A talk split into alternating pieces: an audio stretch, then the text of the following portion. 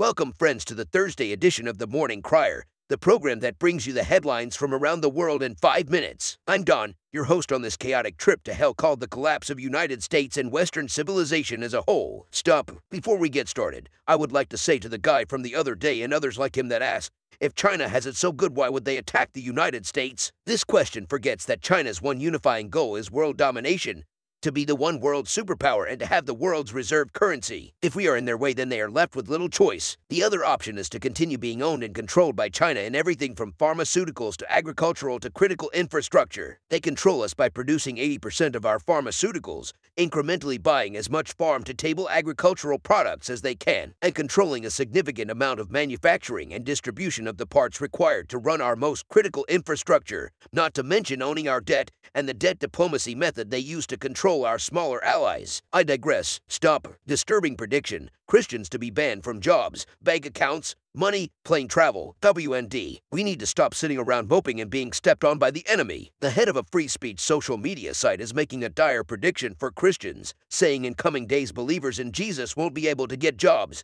use money, open bank accounts, or travel by airplane, among other routine activities. The warning comes from Andrew Torba, the CEO of Gab.com, a popular alternative to left wing social platforms such as Twitter. I have long seen where things are headed for the simple reason that I've experienced it firsthand myself. Soon it won't just be Twitter. If you're a Christian, you won't be able to open a bank account. You won't be able to host a website on the internet. You won't be able to send emails. You won't be able to access the app stores. You won't be able to transact with money online or off. You won't be able to get a job. You won't be able to fly in an airplane. This is coming for us all, and it's already happening to many of us right now. His mention of not being able to engage in commerce is mentioned in the final book of the Bible concerning the mark of the beast, and no one could buy or sell anything without that mark which was either the name of the beast or the number representing his name. We must not only drive the money changers out of the systems of control in our society, rebuke them, scorn them, and flip over their tables. We must also build new systems and infrastructure to form a parallel Christian society that glorifies King Jesus forever and ever. Amen. Stop. Apple CEO signed secret $275 B deal with Chinese Communist Party. Neon Nettle. Apple CEO reportedly signed a secret agreement worth more than $275 billion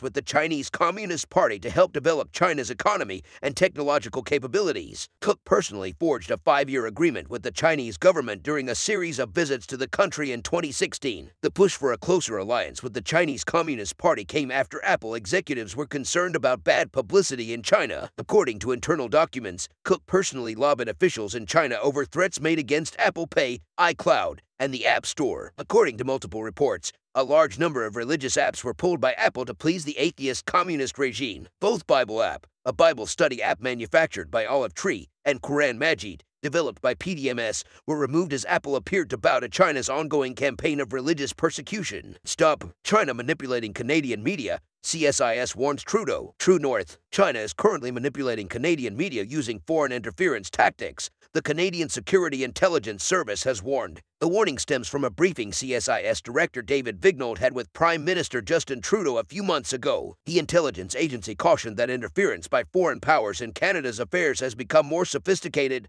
frequent, and insidious. According to briefing memos obtained by the CBC, Chinese Canadian media outlets are a prime target for Communist China's propaganda. Stop. FDA now says Pfizer clinical data will take 75 years to release. InfoWars. After processing 12,000 pages about the approval process for the vaccine in the space of two months, the agency now says it will only be able to release 500 pages a month going forward. Having already asserted that it will take 55 years to release the full data, that estimation has now been extended by two decades. Lawyers representing a group of doctors calling themselves public health and medical professionals have demanded to know why it took the FDA just 108 days to study Pfizer's documents, but it will take 20,000 days to make the same documents public. The FDA claims it doesn't have enough resources to accelerate the process, and that devoting more time to the issue would take away from other FOIA requests. Lawyer Aaron Siri described the agency's behavior as dystopian, questioning how the government could fund Pfizer to the tune of billions, shield them from lawsuits, and then deny the American public 451,000 documents about a shot that the Biden administration is trying to make mandatory, given that Pfizer is already working on new vaccines and endless booster shots to fight the next variant and then the next pandemic. The totality of the data probably won't be available before the sun blows up and wipes out planet Earth which is expected to happen in about 10 billion years. Stop. It's going to be a matter of when, not if. Fauci expects the definition of fully vaccinated to change. The Blaze, Dr. Anthony Fauci anticipates that the definition of being fully vaccinated against CV19 will eventually change. It's going to be a matter of when, not if, the definition changes. Fauci said during an interview on CNN, when you're talking about optimal protection, there's no doubt now from the data we have that to be optimally protected you have to get a third shot of an mRNA and a second shot of a J&J Fauci said during an interview with MSNBC, while 71.8% of the U.S population consisting of individuals 18 and older has been fully vaccinated against CV19. Only 26.3% of that population demographic has received a booster, according to the Centers for Disease Control and Prevention. Fauci has said that while it would be preferable for people to get vaccinated voluntarily, if they are not willing to do so, sometimes you've got to do things that are unpopular but that clearly supersede individual choices and are directed predominantly at the communal good. Stop. No matter the event of the day, don't get distracted from their end goals of complete power and control over you and everything you hold dear. Before you go, don't forget to check out Prepper Dave's for your new and used firearms, ammunition, body armor, pro masks, and night vision equipment. You can find it all at prepperdaves.com. That's prepperdaves.com.